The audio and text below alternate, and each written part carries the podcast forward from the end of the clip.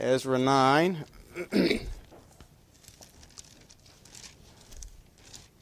and Isaiah 66.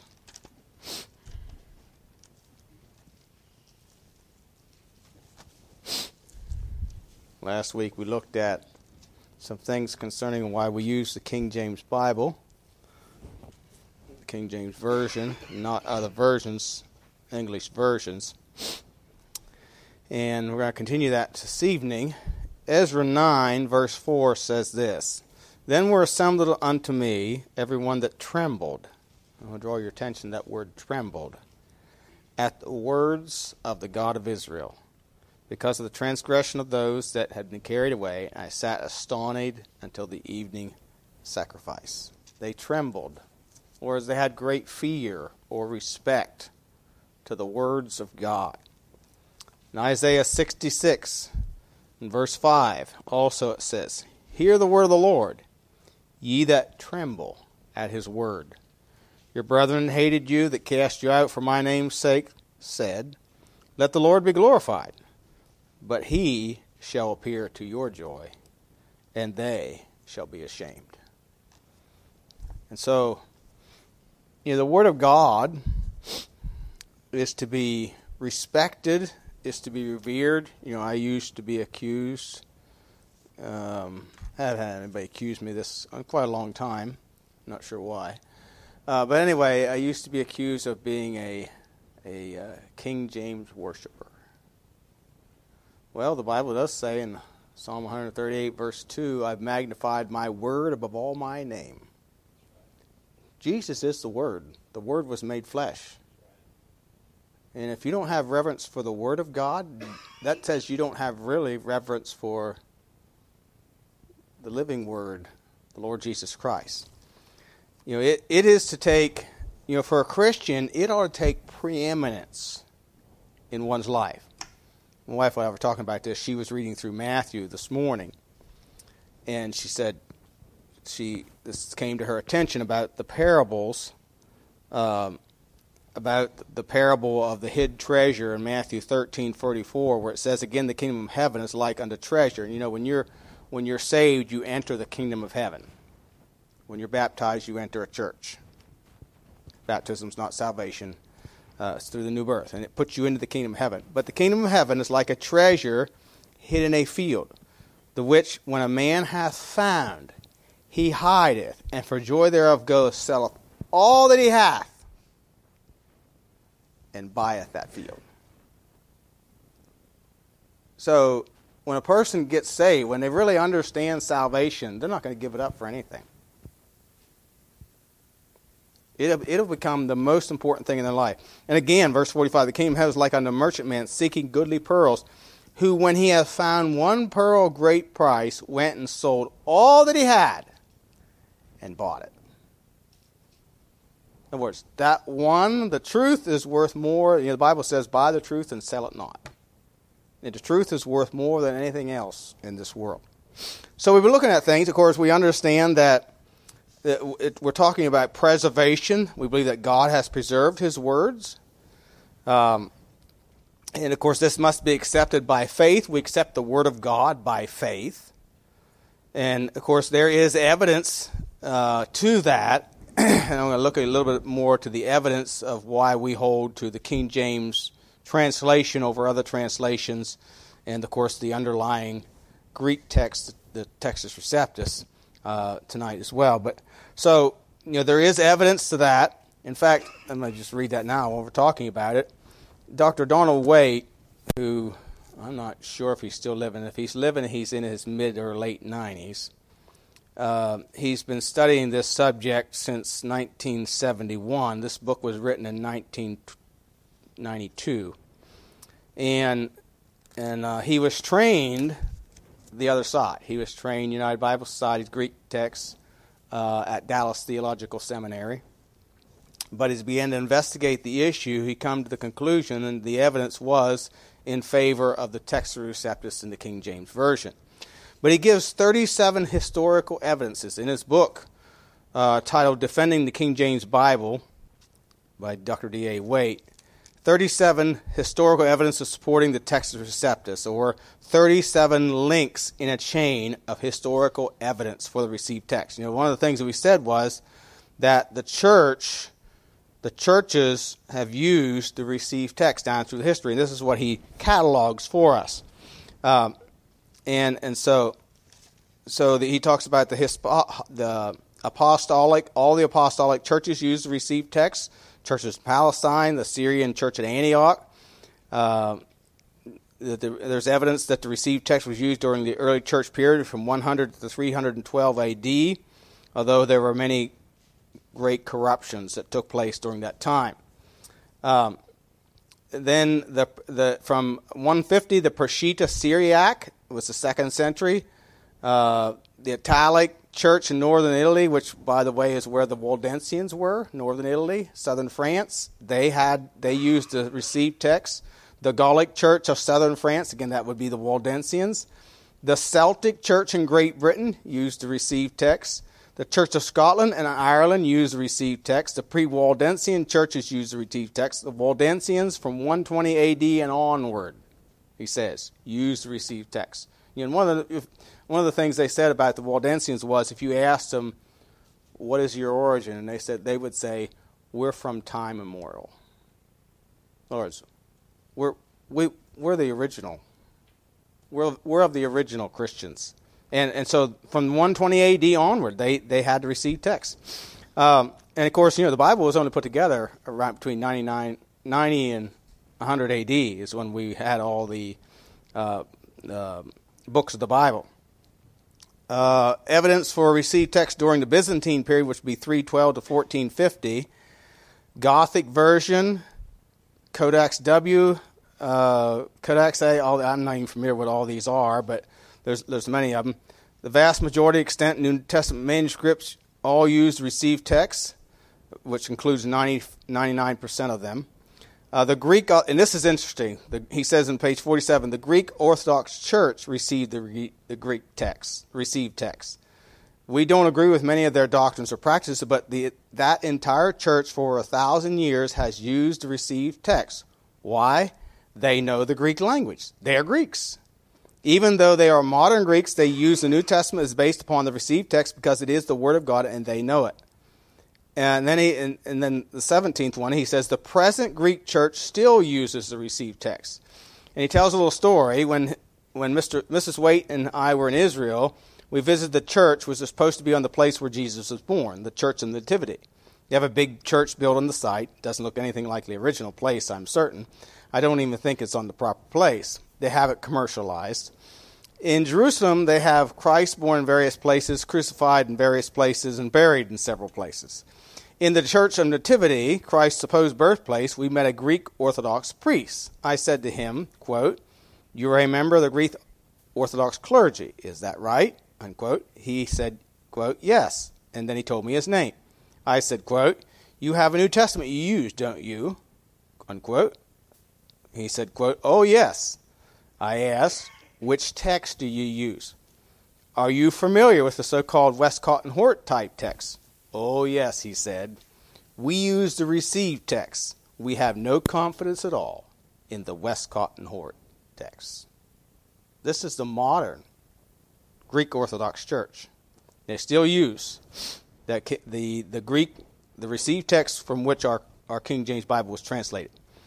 Um, during the early modern period, from 1453 to 1831, the churches of the Reformation all used received texts. Erasmus, Greek New Testament, he used received texts, even though he was Catholic.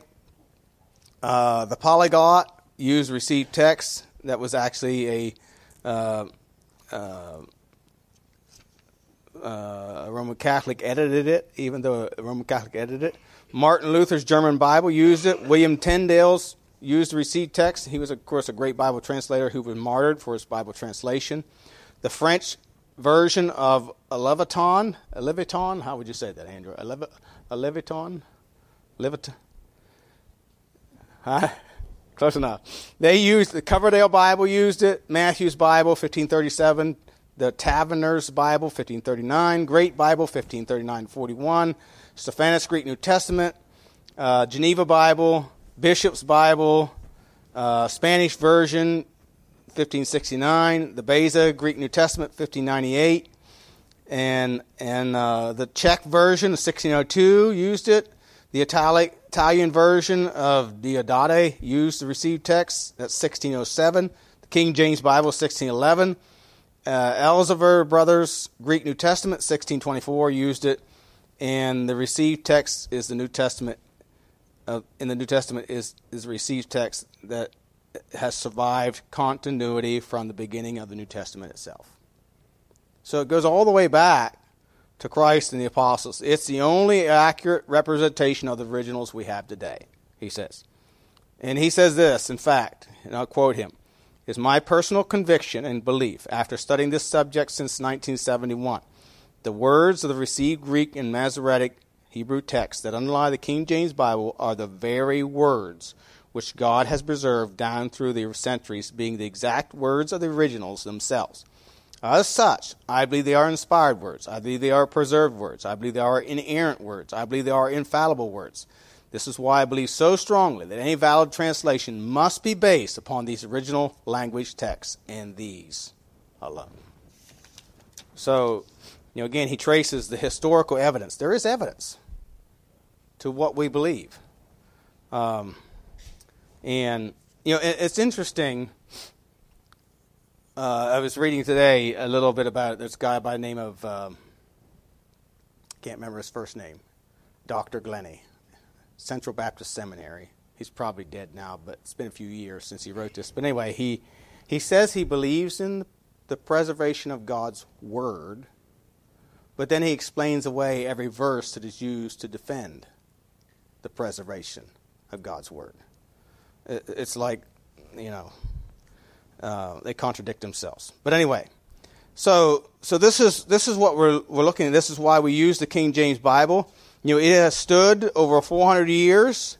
Uh, built, you know, the great churches have been built upon uh, the King James Bible, the use of the King James Bible, and its uh, um, you know other l- versions and other languages from the received text and and Hebrew Masoretic text of the Old Testament. Uh, that's been the fruit. It's produced faith, revivals, missions, great churches. Uh, on the other hand, this multiplicity of Bibles we said has caused confusion. Go to Amos chapter 8. Amos chapter 8. and I believe this is where we are in our world today with this multiplicity of uh, Bible versions. People don't know where is the Word of God. I mean, they don't all say the same thing, they don't all agree. Uh, and if and if you know if we serve a God who's perfect and a God who's immutable, how can His word fluctuate? How can it change? Because uh, He is the Word. In, in Amos eight, it says in verse eleven, "Behold, the days come," saith the Lord God, "that I will send a famine in the land, not a famine of bread." nor a thirst for water, but of hearing of the words of the Lord. And they shall wander from sea to sea, and from north even to the east, and they shall run to and fro to seek the word of the Lord, and shall not find it. So he says there's going to be a famine.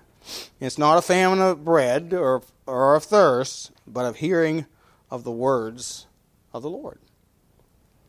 Uh, you know, people are looking for, seeking for answers, but they're not willing to accept the truth. Uh, they they want the product, so to speak, but they don't want what is required to get the product.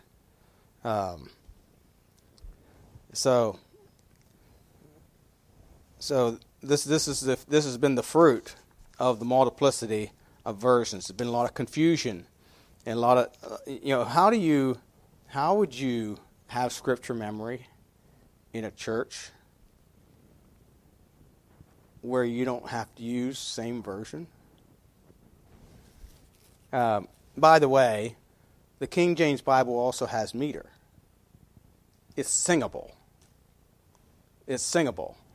Uh, it was, I think it was Donald or uh, a guy by the name of Chapman was his last name. Did a thing on that. He was a pastor in Maine, and he, he talked about the meter of the King James Bible, which makes it easier to memorize and it's easy to sync to put the music. Uh, anyway, so then then the last thing I will look at tonight, and then I'm going, we're just going to look at some verses comparing um, with versions. The, the last thing we'll look at why we use the King James, we are to reject the counsel of un- unbelievers and apostates. Now, this, this is one of the reasons why I believe we ought to use the King James Bible. In Psalm chapter 1, verses 1 and 2, says, Blessed is the man that walketh not in the counsel of the ungodly, nor standeth in the way of sinners, nor sitteth in the seat of the scornful. In Proverbs chapter 4, in verses 13 through 16, Proverbs 4, verse 13 and through 16 says, Take fast hold of instruction, let her not go. Keep her, for she is thy life. Enter not in the path of the wicked, go not in the way of evil men. Avoid it, pass not by it, turn from it, pass away. For they sleep not except they have done mischief, and their sleep is taken away unless they cause some to fall. Uh, Isaiah 30, in verses 1 through 3, the prophet Isaiah warned the nation of Israel not to go to the world. Isaiah 30, verse 1 Woe to the rebellious children, saith Lord, that take counsel, but not of me, and that cover with a covering, but not of my spirit, that they may add sin to sin, that walk to go down into Egypt, and have not asked at my mouth, strengthen themselves in the strength of Pharaoh, and to trust in the shadow of Egypt. Therefore shall the strength of Pharaoh be your shame, and the trust in the shadow of Egypt your confusion. And of course, 1 Corinthians 15 33 says, uh, evil communications corrupt good manners. I believe that's what that says. No. 1 Corinthians 15 33. For God is not the author of confusion, but of peace, as is all churches of the saints. God's not the author of confusion. In Colossians 2 8, Colossians 2 8 says this Beware lest any man spoil you through philosophy and vain deceit, after the tradition of men, after the rulers of the world, and not after Christ. And then one remaining verse, 1 Timothy 6, in verse 20.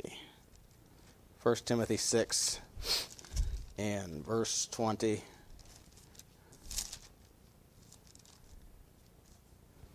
says this O Timothy, keep which is committed to thy trust avoiding profane and vain babblings and oppositions of science falsely so called.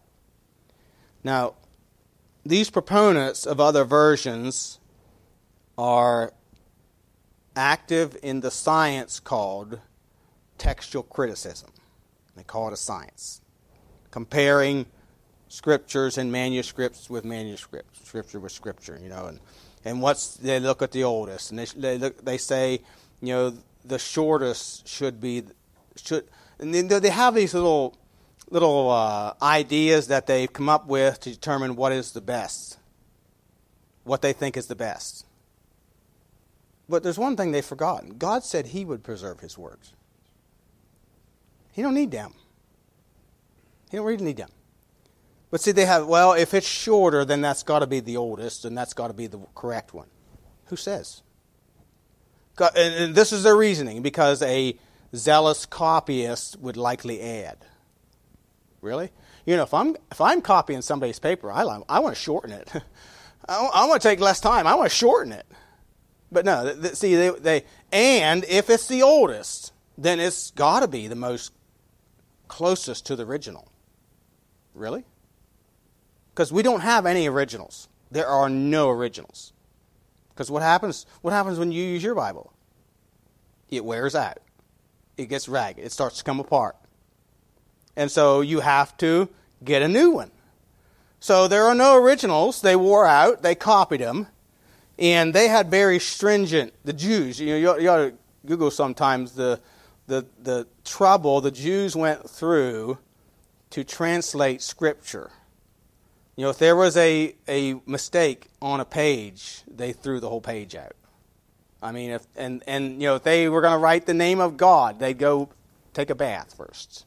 They had all these little rules that they because they had such reverence for the Word of God, and they gave us the Old Testament. Of course, the New Testament was given to us by the churches, and of course, the King James translators went through a lot of comparing in different groups before they decided or determined the correct translations as well. So there was there was a lot of steps in that.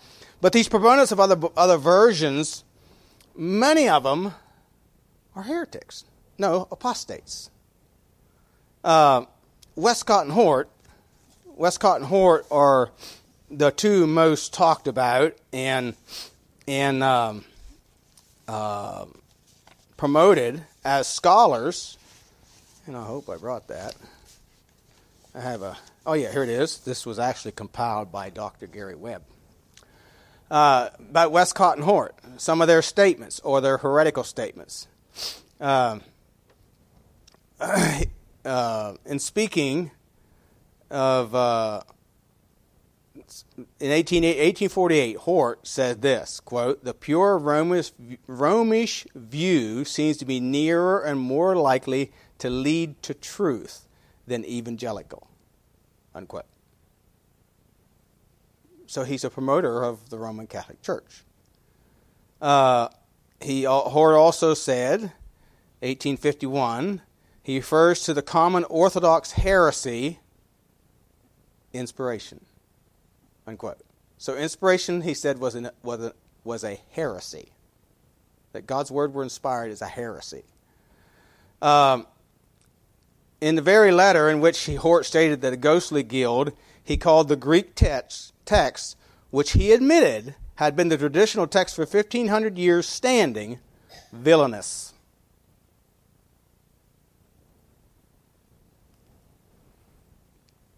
In 1858, Hort said, quote, Evangelicals seem to me perverted rather than untrue.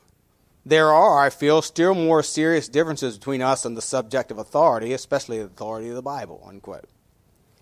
Now, Westcott, who's his companion in crime, um, he said this, quote, I reject the word infallibility of Holy Scriptures overwhelmingly, unquote. So they're not without error. Um, they're not perfect. Let's see. Hort, quote, but the book which has most engaged me is Darwin. Whatever may be thought of it, it is a book that one is proud to be contemporary with. My feeling is that the strong that is strong that the theory is unanswerable. If so, it opens up a new period. Unquote. Um, Hort, writing to Westcott, said, quote, Today's post brought also your letter. I entirely agree, correcting one word, with what you there say on the atonement. Having for many years believed that the absolute union of the Christian, or rather of man, with Christ himself is the spiritual truth of which the popular doctrine of substitution is an immoral and material counterfeit. Certainly nothing could be more unscriptural than the modern limiting of Christ bearing our sins and suffering to his death. But indeed, that is only one aspect of almost universal heresy. Unquote. Hort writing to Westcott, 1960, uh, I think that's supposed to be 1865. He wasn't living in 1965. Anyway, says, quote, I've been persuaded for many years, here's where he really shows his true colors, many years that Mary worship and Jesus worship have very much in common in their causes and their results. Unquote. Um,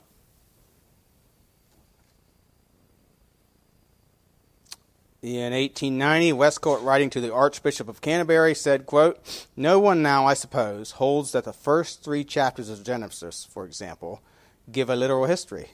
I could never understand how anyone reading them with open eyes could think that they did. Unquote. So they didn't believe the Bible's first three chapters of Genesis were literal. In conclusion, published works of lifetime show these men have been unjustly acu- accused of a basis of youthful speculations. Yeah, they sure have been. Anyway, uh, so these are these are the men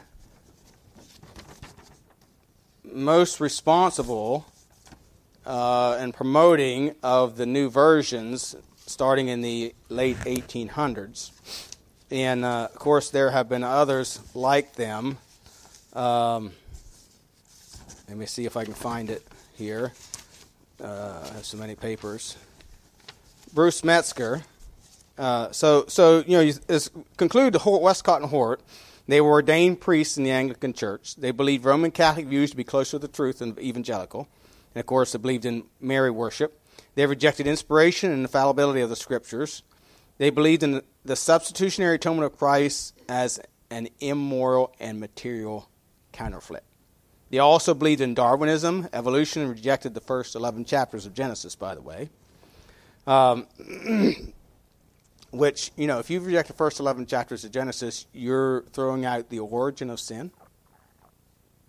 The origin of sin. And if you don't understand the first 11 chapters of Genesis, you're not going to understand the rest of the Bible. Because it isn't going to fit. And of course, you're throwing out the first promise of Redeemer, also Genesis 3.15. Another man that this quietly quoted is Bruce Metzger. And Bruce Metzger was from Pennsylvania, sad to say. Anyway, he believed that Jonah, the book of Jonah, to be a myth. Um, he believes the Old Testament to be a mixture of myth and truth. I had a discussion one time with a guy who idolized him, and um, he turned out he was a five point Calvinist also, and and uh, anyway, he, he would quote this Bruce Metzger.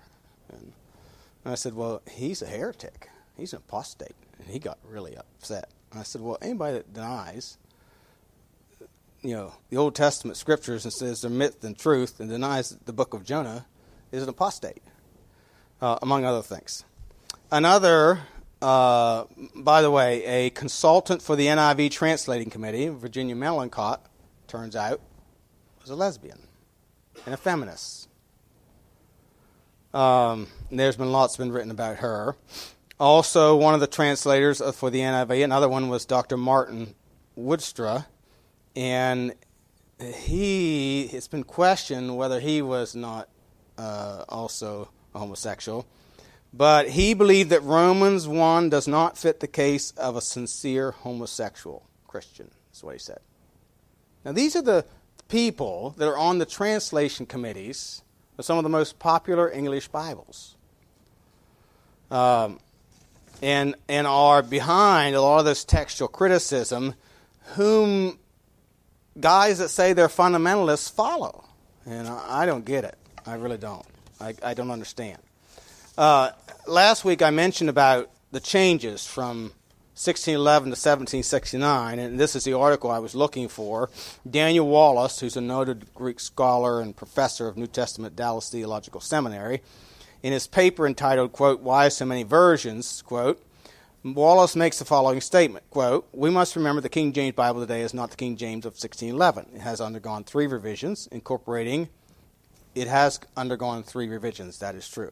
The next statement is not, incorporating more than 100,000 changes, unquote. That is not true. So there you have it. A scholar of repute has spoken. Other critics have, critics have taken up the same whimpering cry. But is it true? No, it is not true. Furthermore, it is willfully deceptive, as I shall now demonstrate. And I'm not sure who the writer of this is, but so I can't give credit. But anyway, first the facts. King James Bible contains 791,328 words. Since the first King James Bible was off the press, 1611, the King James Bible you buy off the shelf today there have been, are you ready? There have been a grand total of 421 word changes, not 100,000. From 1611 until now, the King James Bible has under, undergone a grand total of 421 word changes, counting to only one, one, only five one hundredths of a percent of the text. But that's not all. It gets better. Out of the 421 total changes amounting to only 5 one hundredths of a percent, the following should be noted. Towards has been changed to toward 14 times. Burnt has been changed to burned 31 times. Amongst, how many of you say amongst? We're amongst the elders or we're amongst the young people. No, you say you're among, right? Yeah. Well, amongst has been changed to among 36 times.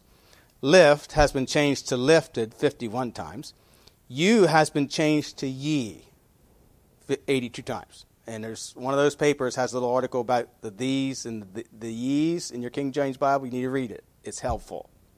They're in there for a reason because it, it's, it's, it's specific. It's very the King James English is very specific, like the Greek and Masoretic text of the Old Testament. And, and that article explained that. Anyway, so you has been changed to ye 82 times. Out of the grand total of 421 changes, 1611 to the pre- present, almost 300 of the 421 are of this exact same nature. Now let's do the math. By omitting changes of this nature, we now have 150 remaining changes. This amounts to one hundredth of a 1% of a text. The remaining 150 50 changes from 1611 today are composed of printing errors, spelling, standardization, a few minor phrases. For example, in Genesis 22 7, and wood was changed and the wood. In Leviticus 11:3, cheweth could was changed to cheweth the could. Romans 6:12, reign therefore was changed to therefore reign. Friends, this is the entire extent of the nature of the change from the King James Bible to 1611 other than the spelling changes. And I mentioned those last week. You know, they in the King James Bible they just spelled sin S I N N E. And your S would have probably looked like an F, I think. Um, if I remember correctly. You know, I was Joel Smith. I know you remember him. Joel Smith had a he is a man that had this million dollar collection of old Bible manuscripts that he traveled around. And so I, you know, I was told that one time, you know, the King James isn't isn't the same Bible you have today anyway. So you couldn't even read a 1611. And so I said that to him. He said, "Come here." And we went up. We looked at the 1611. He said, "Can you read that?" I looked at it for a little bit. He said, "Yeah, I can read it. It's a little hard to read, but I can read it." He said, "Exactly." The letters are changed, but you know enough about the Bible that you could read that. It's just the shapes, the letters are different, and the word spelling was different. But, but if you knew your Bible a little bit, you could still read it. Um, but that's the change. So, how can they make this accusation that 100,000 changes? Well, it's very simple. It's insidious. Uh, of course, typeface was changed too, and so that could be their their argument for all the change. Um, Anyway. So, yeah, when somebody says, well, it ain't the same, well, you could say, uh, well, there are some changes that were made, spelling changes and word clarifications, but that's it. Not really, didn't change the Bible. Uh, another thing that United Bible Society, um, who is the promoter of the uh, other texts, if um, other Greek family of texts is ecumenical, an umbrella body of national Bible studies, which are also ecumenical in pers- purpose and membership.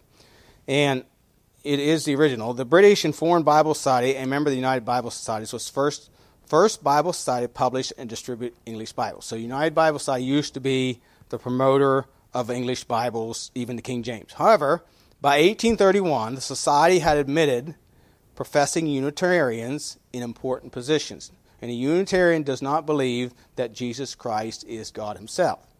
So, members who became concerned with the increasing involvement of Unitarians in the society separated to form the Trinitarian Bible Society. The official history can be viewed on the website. The Trinitarian Bible Society continues this day to publish the Textus Receptus, but the British and Foreign Bible Society, and hence the United Bible Societies, abandoned the Textus Receptus in the late 19th century around the same time Westcott and Hort were promoting this other family of texts.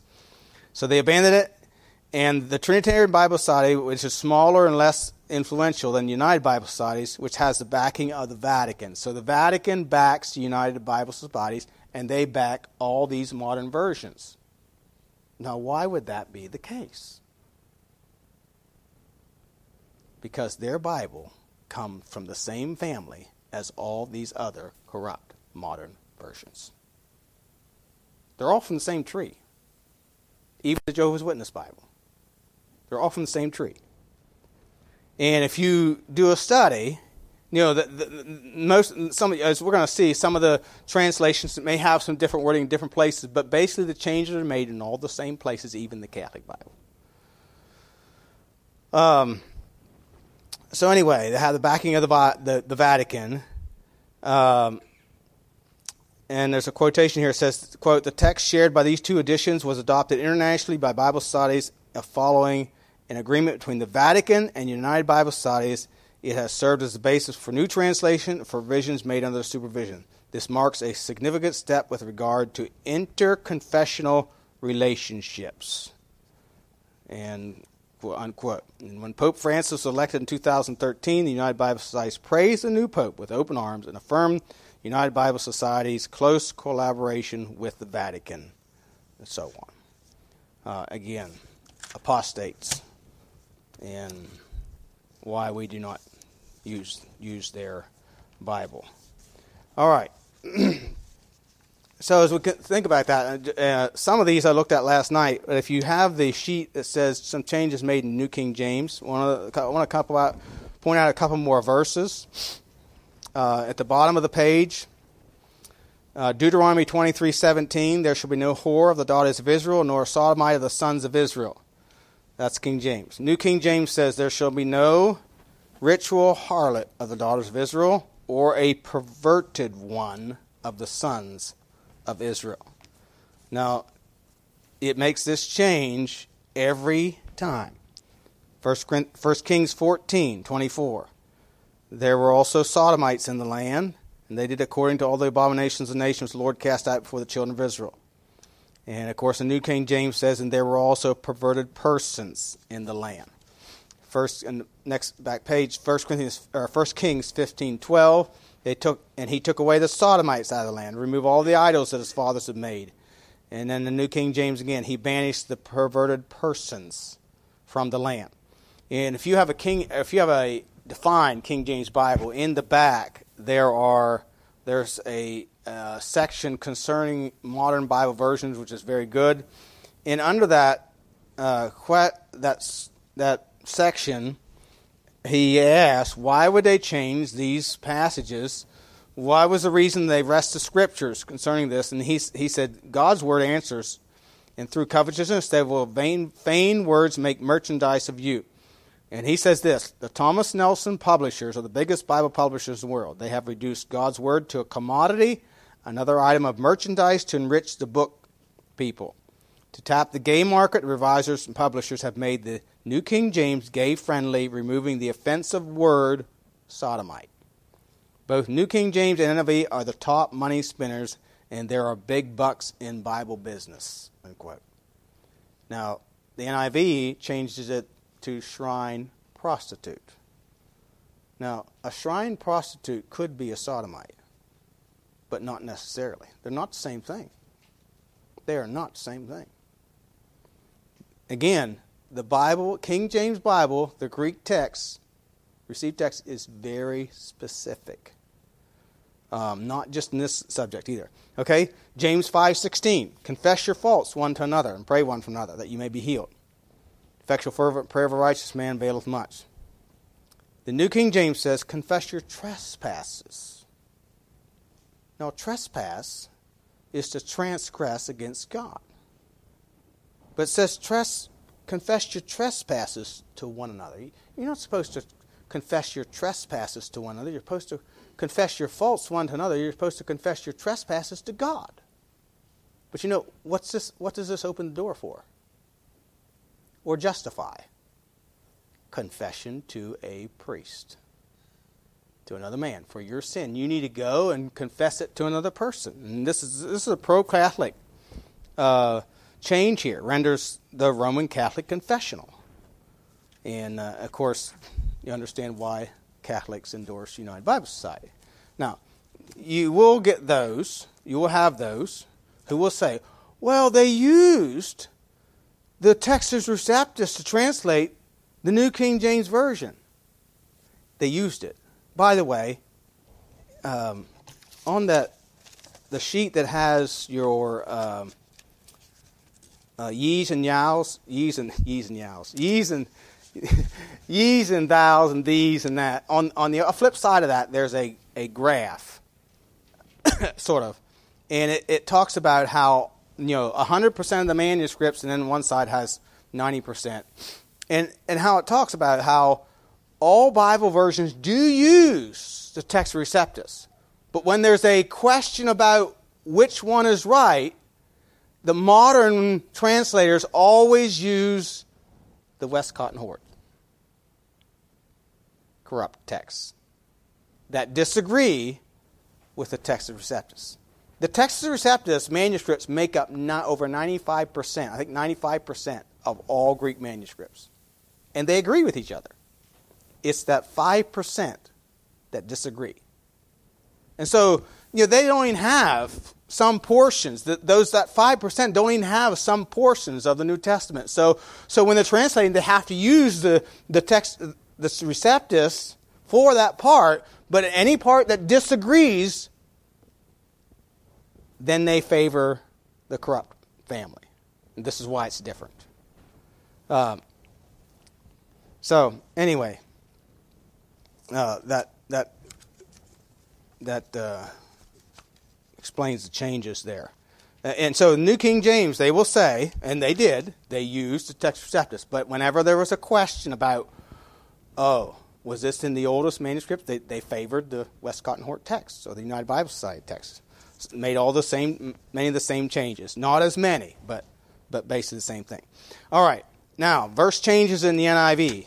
You know, one of the things I said last Thursday was you know, Jesus said in John, uh, "He that keepeth my words, he it is that loveth me." And the Spirit said He would glorify when he that when He would speak, He would glorify the Lord Jesus Christ. So, so one of the things we ought to ask ourselves is which Bible glorifies or uplifts Christ the most?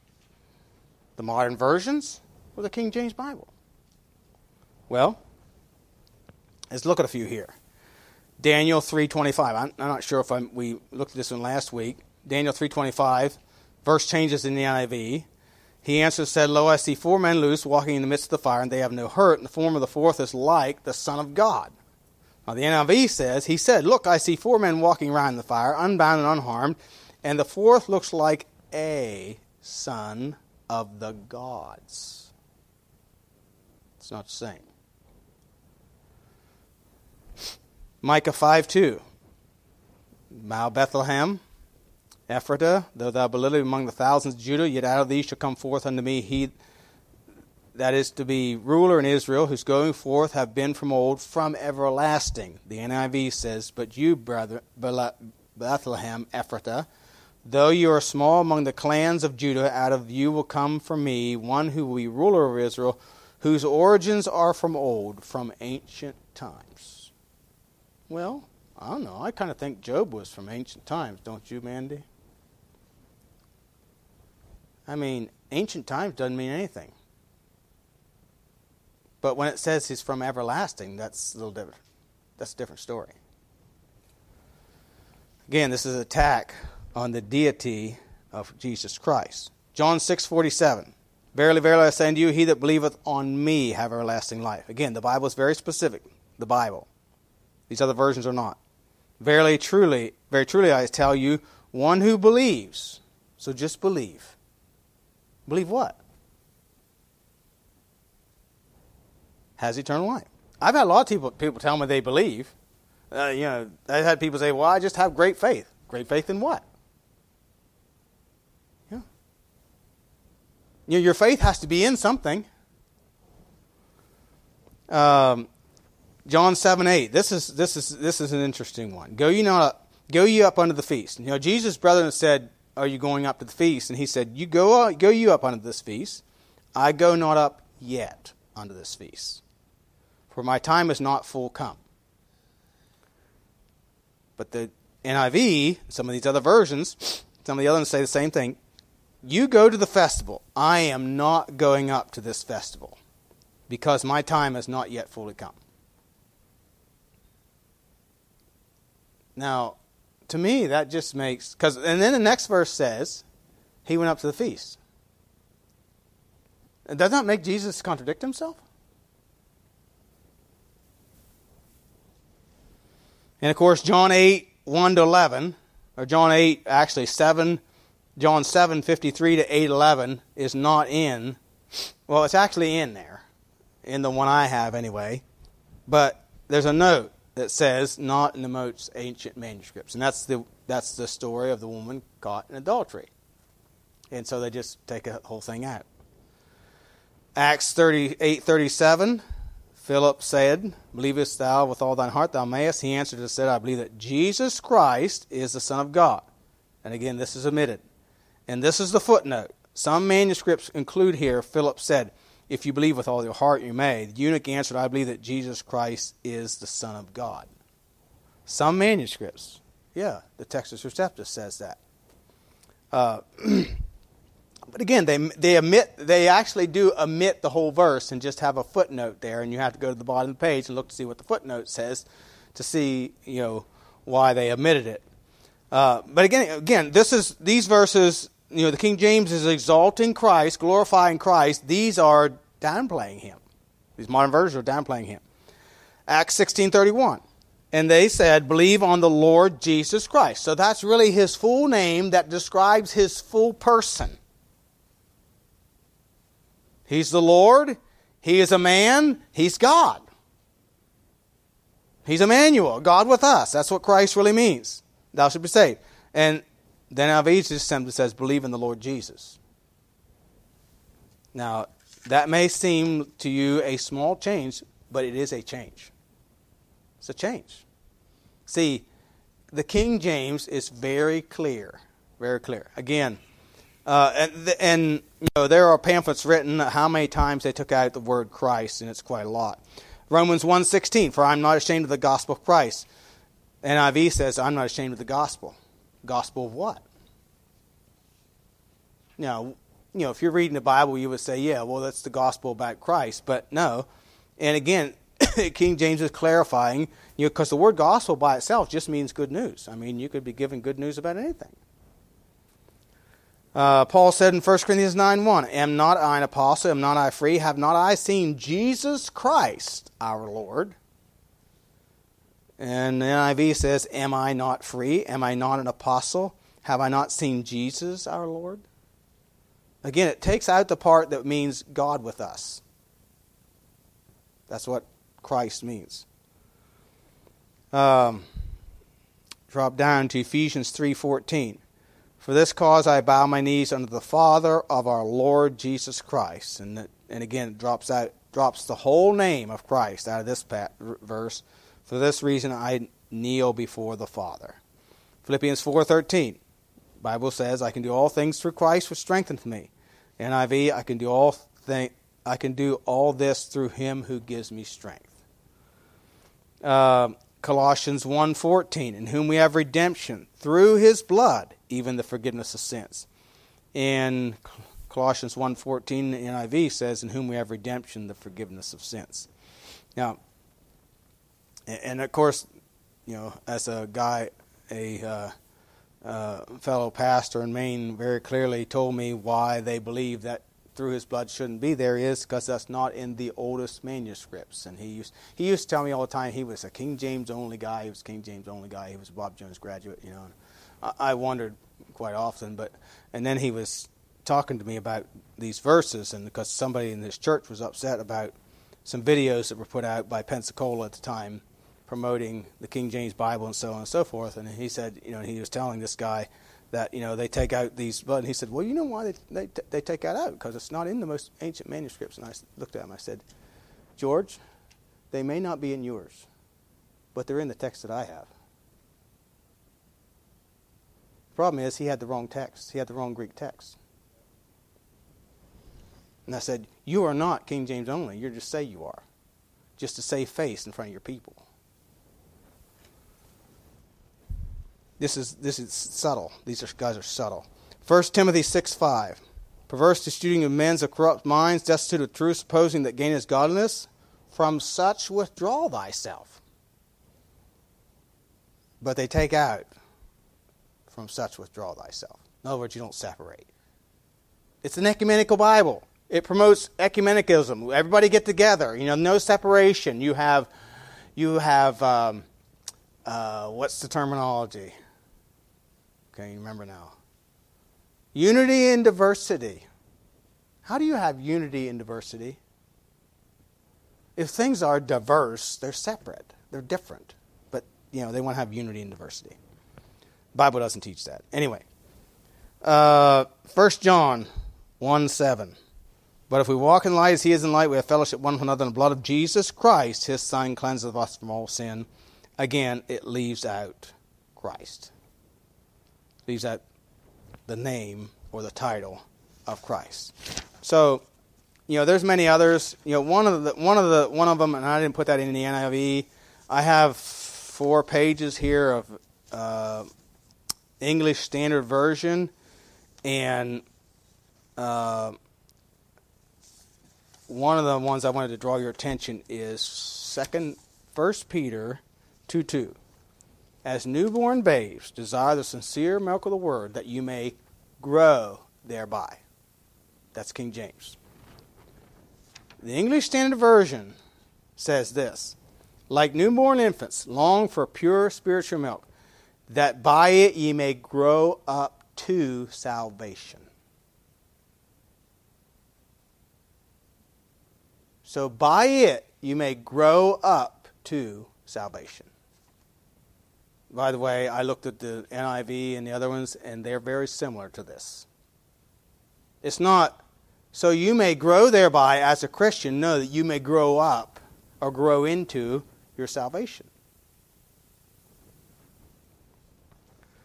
Um, and this one almost made me laugh. If this wasn't so irritating and disgusting to me, it would make me laugh. Revelation 8:13 says this. And I beheld and heard an angel flying through the midst of heaven, saying with a loud voice, Woe, woe, woe to the inhabitants of the earth by reason of the other voices of the trumpets of the three angels which are yet to sound. So there's an angel flying through the heavens, announcing woes unto the earth. And the NIV says the same thing as the English Standard Version. Then I looked, and I heard an eagle crying with a loud voice as it flew directly overhead. Woe, woe, woe to those who dwell on the earth at the blast of the other trumpets that the three angels are about to blow. So there's an eagle, eagle crowing. Whoa, whoa, whoa. Eagle? Is that even close to an angel?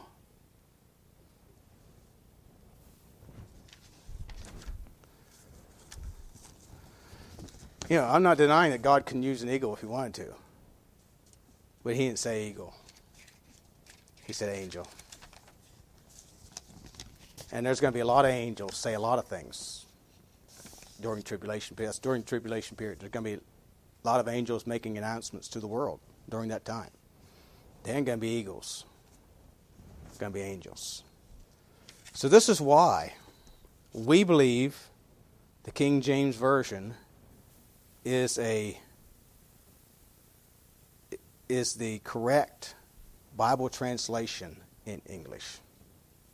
Because it is a translation from the preserved words of God, originally given in the Masoretic Hebrew Old Testament and the Textus Receptus Greek New Testament, translated for us by true scholars.